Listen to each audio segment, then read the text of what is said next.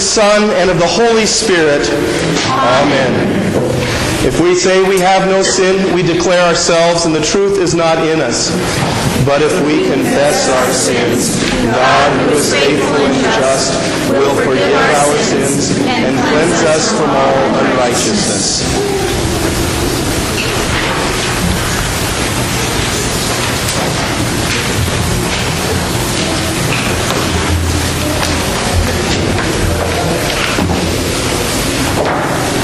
Let us then confess our sins to God our Father. Most merciful God, we confess that we are by nature sinful and unclean. We have sinned against you in thought, word, and deed, by what we have done and by what we have left undone. We have not loved you with our whole heart.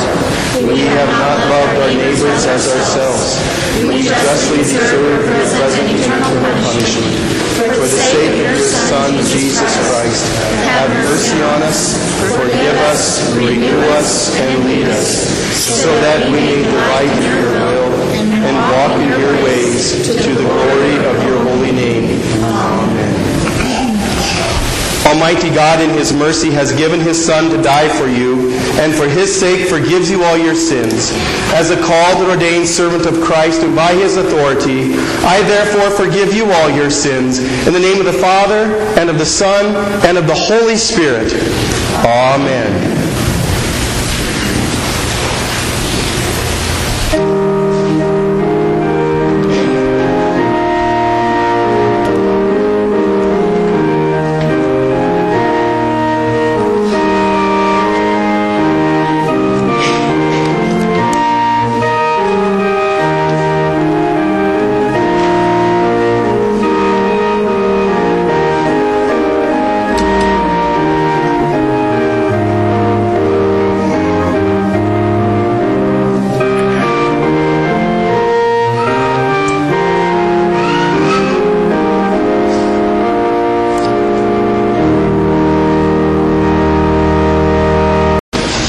Continue at the Kyrie on page 152.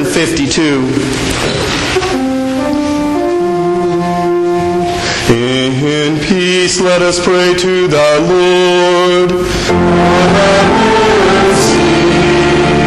For the peace from above and for our salvation, let us pray to the Lord.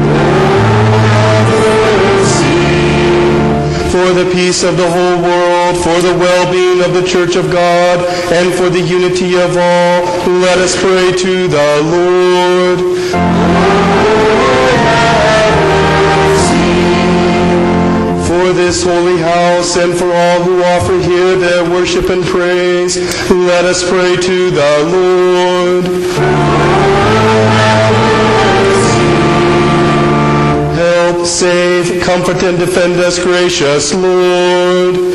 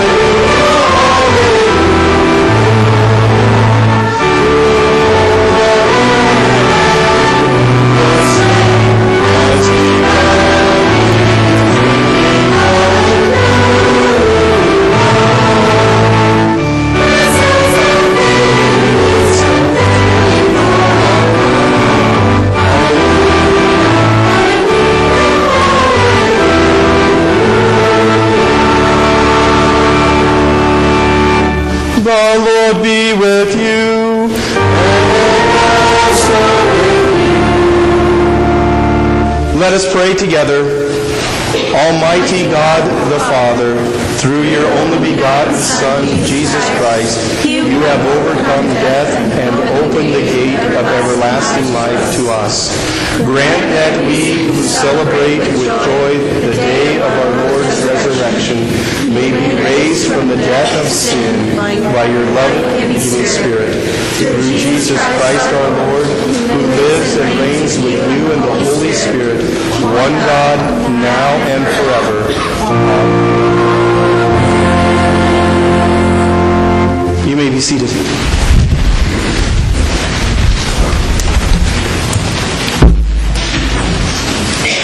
The Old Testament lesson is Isaiah chapter 65, verses 17 through 25. Behold, I create new heavens and a new earth, and the former things shall not be remembered or come into mind. But be glad and rejoice forever in that which I create. For behold, I create Jerusalem to be a joy, and her people to be a gladness. I will rejoice in Jerusalem and be glad in my people. No more shall be heard in it the sound of weeping and the cry of distress.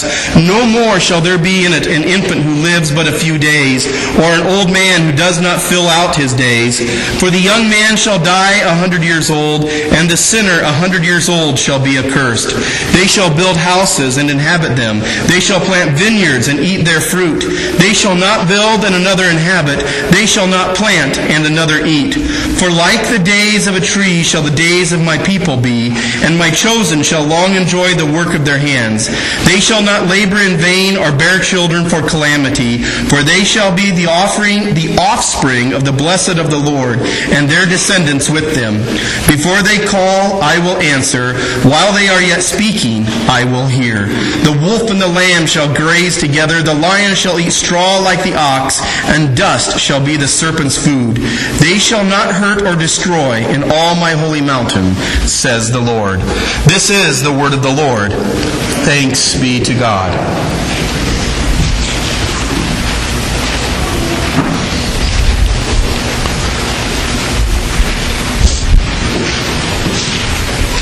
From 1 Corinthians chapter 15. If in this life only we have hoped in Christ, we are of all people most to be pitied. But in fact, Christ has been raised from the dead, the first fruits of those who have fallen asleep. For as by a man came death, and by a man has come also the resurrection of the dead. For as in Adam all die, so also in Christ shall all be made alive. But each in his own order. Christ the firstfruits, then at his coming those who belong to Christ. Then comes the end when he delivers the kingdom to God the Father after destroying every rule and every authority and power. For he must reign until he has put all his enemies under his feet. The last enemy to be destroyed is death. This is the word of the Lord. Thanks be to God. Let us rise for the gospel processional.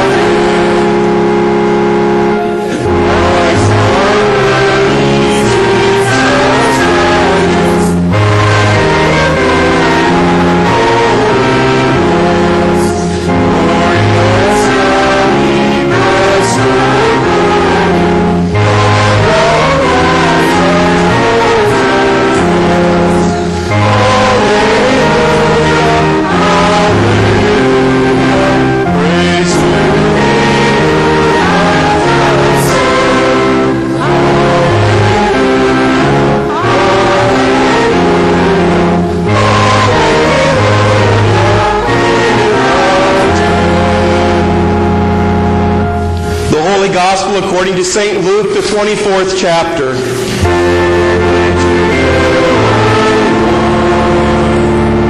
On the first day of the week at early dawn, they went to the tomb, taking the spices they had prepared, and they found the stone rolled away from the tomb. But when they went in, they did not find the body of the Lord Jesus. While they were perplexed about this, behold, two men stood by them in dazzling apparel. And as they were frightened and bowed their faces to the ground, the men said to them, "Why do you seek the living among the dead? He is not here, but has risen. Remember how he told you while he was still in Galilee, that the Son of Man must be delivered into the hands of sinful men and be crucified and on the third day rise?" And they remembered his words. And returning from the tomb, they told all these things to the 11 and to all the rest. Now it was Mary Magdalene and Joanna and Mary the mother of James and the other women with them who told these things to the apostles. But these words seemed to them an idle tale, and they did not believe them. But Peter rose and ran to the tomb. Stooping and looking in, he saw the linen cloths by themselves, and he went home marveling at what had happened. This is the gospel of the Lord.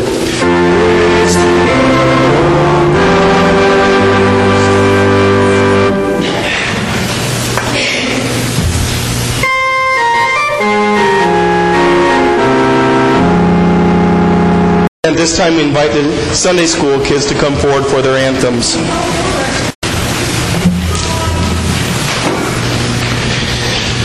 The text for today's sermon is our Holy Gospel lesson, Luke 24, verses 1 through 12. And specifically these ending verses. But these words seemed to them an idle tale, and they did not believe them. But Peter rose and ran to the tomb. Stooping and looking in, he saw the linen cloths by themselves, and he went home, marveling at what had happened. This is our text. You may be seated. He is risen. He is risen indeed. Alleluia. Amen. The title for today's sermon is Definitely Alive. I made a comment here a few weeks ago when we had no church on a Wednesday evening that we were going to double up the sermons from the previous week. And then it might be just a little bit longer. And it happened again that last Sunday we did not have church due to the storm that rolled through. And I was thinking, well, do we have an extra long sermon today on Easter Sunday when there's a lot of people here? And what I can think of is, and I know I've shared this with you before, but the words from Professor Dr. Robert came to my mind. He was definitely one, God rest his soul, who had a lot of quips and cliches that he would share with the students at the seminary. And it's that phrase that will always be in my mind. And it makes me smile, and I think about it every time I step into the pulpit. And it is, the Holy Spirit lasts 18 minutes, and so should you.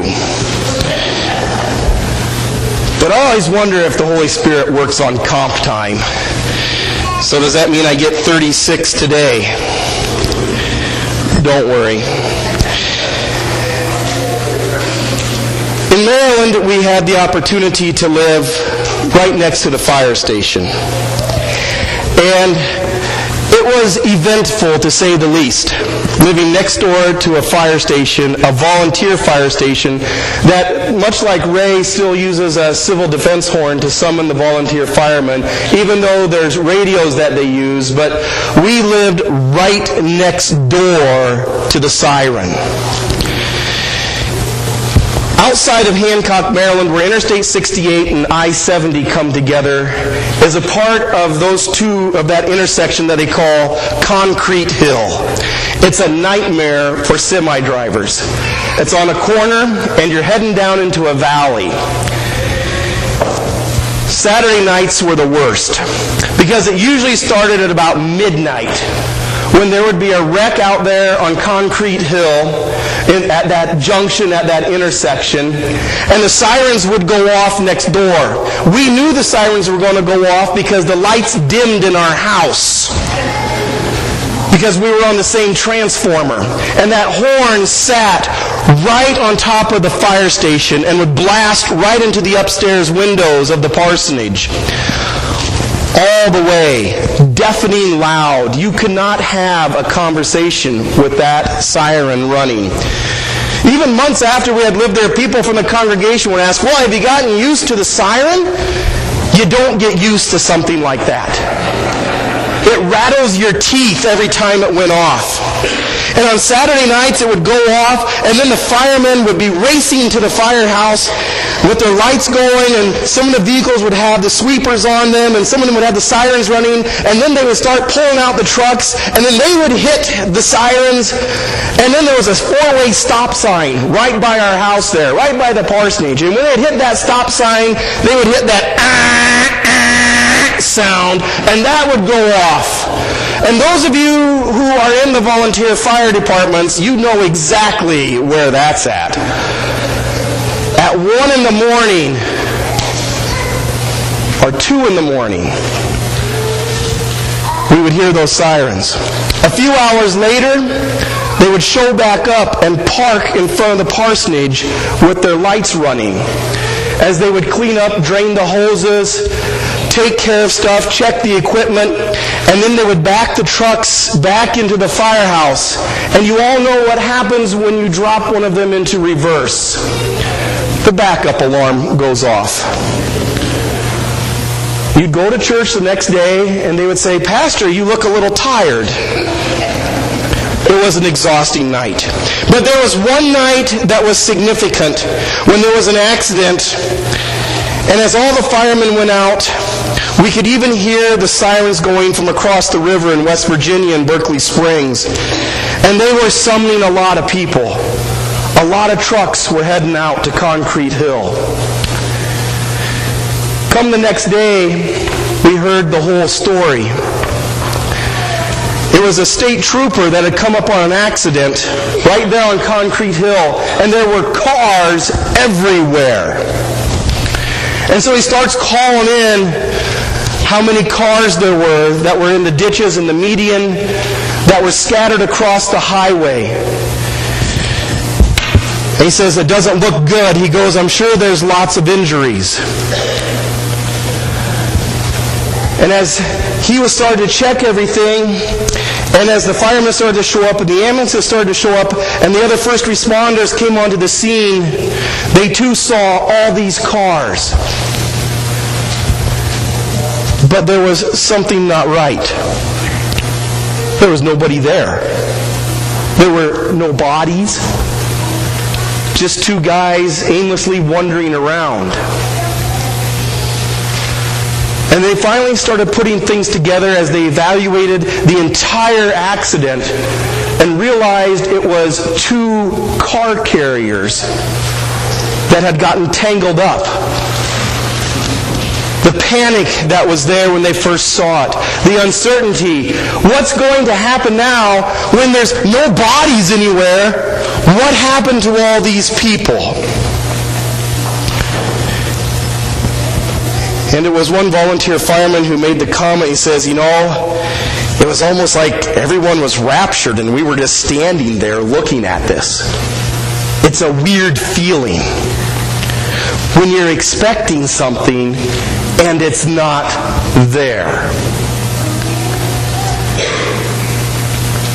Jesus had delivered a message throughout his entire ministry as he walked with his disciples. All 4 Gospels pick up on this, and especially the Gospel of Luke. That the Son of Man is going to suffer. He's going to be whipped. He's going to be tortured. He's going to be handed over. He's going to be betrayed and ultimately die on a cross. He will be buried. And then he'll rise again from the grave on the 3rd day. And even though that is repeated over and over and over again to the disciples, and even though they had privileges and opportunities to witness everything that had taken place, the day of resurrection showed up. And we hear that phrase, "It was just an idle tale." It was a fictional story. Did he really rise from the grave? Was death really conquered? Where is Jesus? It's certainly the question that his followers were asking on that Easter morning. Where is Jesus? All the way through his ministry, he's advocating and teaching them and giving to them the certain comfort and hope of what's going to take place. That he's not an earthly king, that he's not here to restore order in their world that they were living in, that he's not going to be put on a throne, that the Roman government isn't going to be thrown out. No, he's talking of a greater magnitude, that death is going to be conquered. That there's going to be a resurrection. And that Satan and all of his minions and sin and the wiles of the world will be overthrown. And that his followers can be assured of life everlasting. It's a great gospel message that is delivered to us even today. And yet that message still falls on deaf ears and hardened hearts. It still has to confront the old Adam. And God's law is still very real and very exposing as it's placed before each of us. And it reveals that sinfulness within us and that darkness within us. And as we've learned throughout the last several weeks, it squelches the roar of the lion out of Amos. That it doesn't want to hear God's word. And it doesn't want to hear the truths that God has given to us through His Holy Scriptures. And it wants us to have nothing to do with Jesus Christ and the resurrection, and the death on the cross, and the miracles that He did, and the restoration of creation. It wants you to lead your own lives and to do what you desire, that is the desires that are upon your heart. It doesn't want to answer the unexplained. It wants to only use logic that is corrupted by sin and human reasoning to fulfill your desires and your wants and your needs. That's what sin and the old Adam have done to us. Completely separated us from God, working diligently to close the mouth of the lion so that we don't hear God's word, and to rely on ourselves.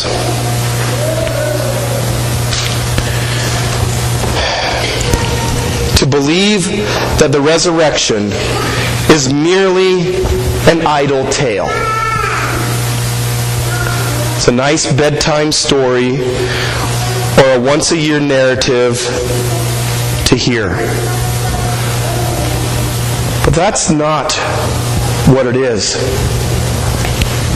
Because you have been marked and redeemed. You have been washed and cleansed in the waters of baptism. And even for those early disciples here in Luke, they still went to the tomb.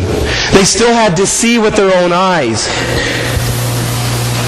And yet we know that at the end of the next week, they were still fearful of what might happen to them.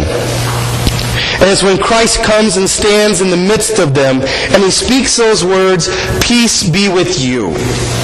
Those words are significant for us even today, that God's peace be with you, because that old Adam in us is still constantly asking that question, where is Jesus? As we see sin pound down on us, when there are trials and tribulations and struggles and uncertainties, when there's doctor visits that we don't want to go to, when there's temptations that confront us day and day again, as we sit in front of a computer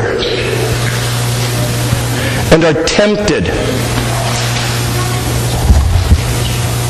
to indulge in the lusts of the flesh, when we're tempted to evaluate others and use slanderous remarks to describe them, to gossip. That old Adam works in us and says, it's just an idle tale. It didn't really happen. It's 2,000 years ago. It's not relevant today. It doesn't apply to you. Don't worry, you can't see Jesus. So live how you want to.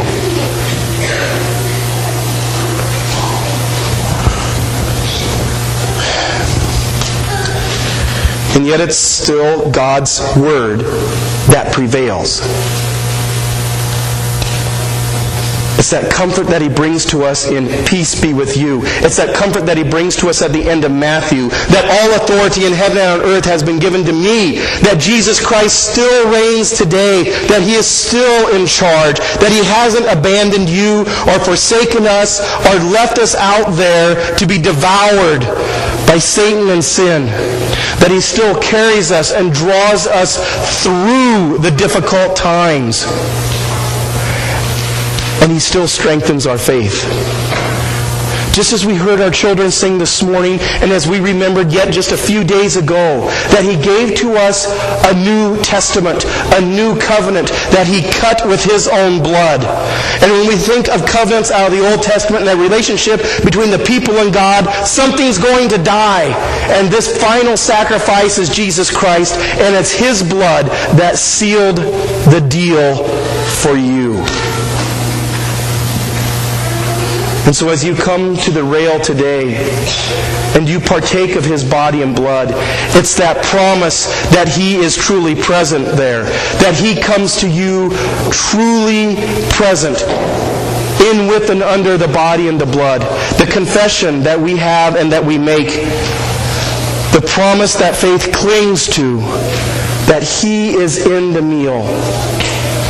That He's not just a 2,000-year-old fictional character, but He is a historic person, a God that has revealed Himself in the flesh to you.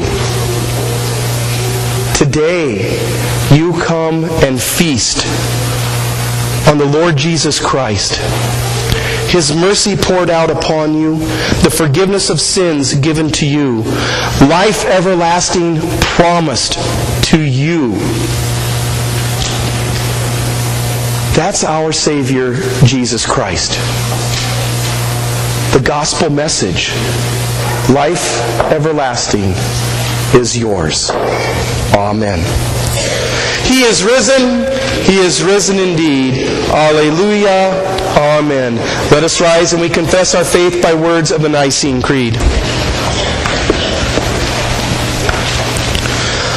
I believe in one God, the Father Almighty, maker of heaven and earth, and of all things visible and invisible, and in one Lord Jesus Christ, the only begotten Son of God, begotten of His Father before all worlds, God of God, light of light, very God of very God, begotten not made, being of one substance with the Father, by whom all things were made, who for us men and for our salvation came down from heaven and was incarnate by the Holy Spirit of the Virgin Mary, and was made man, and was crucified under Pontius Pilate. He suffered and was buried. On the third day He rose again from the scriptures, and ascended into heaven, and sits at the right hand of God, and He will come in with glory to judge both the living and the dead.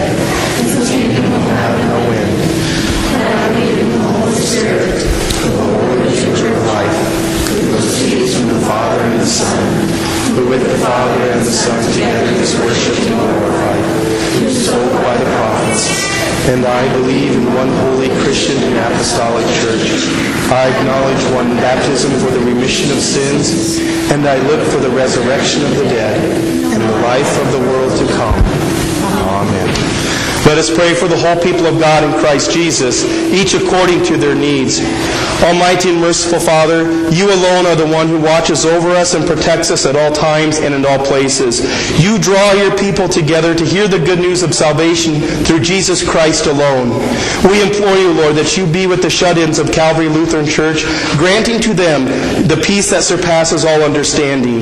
We pray especially for Harry Eckberg, June Jensen, Robert Paraset, Lillian Peters, Elizabeth Welp, Bonnie Davison, Vi Wall, and Bonnie Knees.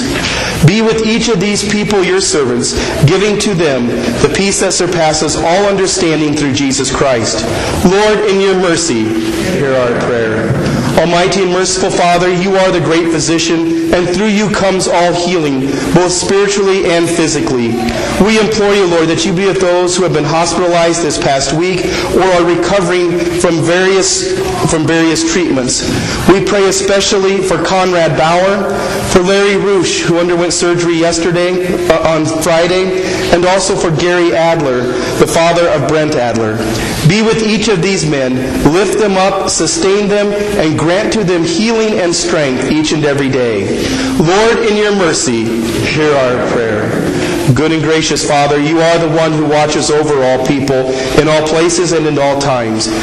You raise up people to serve in the military, to protect our country and the freedoms that you have given to us.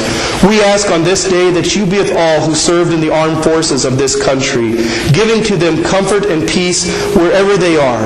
And we pray especially for Jordan Stober, who is in the Air Force.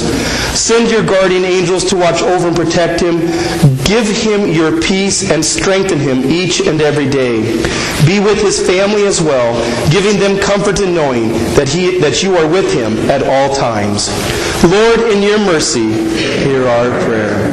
We lay all of these prayers before you, plus those which are upon our hearts, through your Son, Jesus Christ, our Lord and our Savior, who lives and reigns with you and the Holy Spirit, one God, now and forever. Amen. You may be seated as the offerings are gathered. We give thanks to you, Almighty God, that you have refreshed us through this salutary gift, and we implore you that of your mercy you would strengthen us through the same in faith toward you and in fervent love toward one another, through Jesus Christ, your Son, our Lord, who lives and reigns with you in the Holy Spirit, one God, now and forever. The Lord bless you and keep you. The Lord make his face shine on you and be gracious unto you. The Lord look upon you with favor and grant you his peace.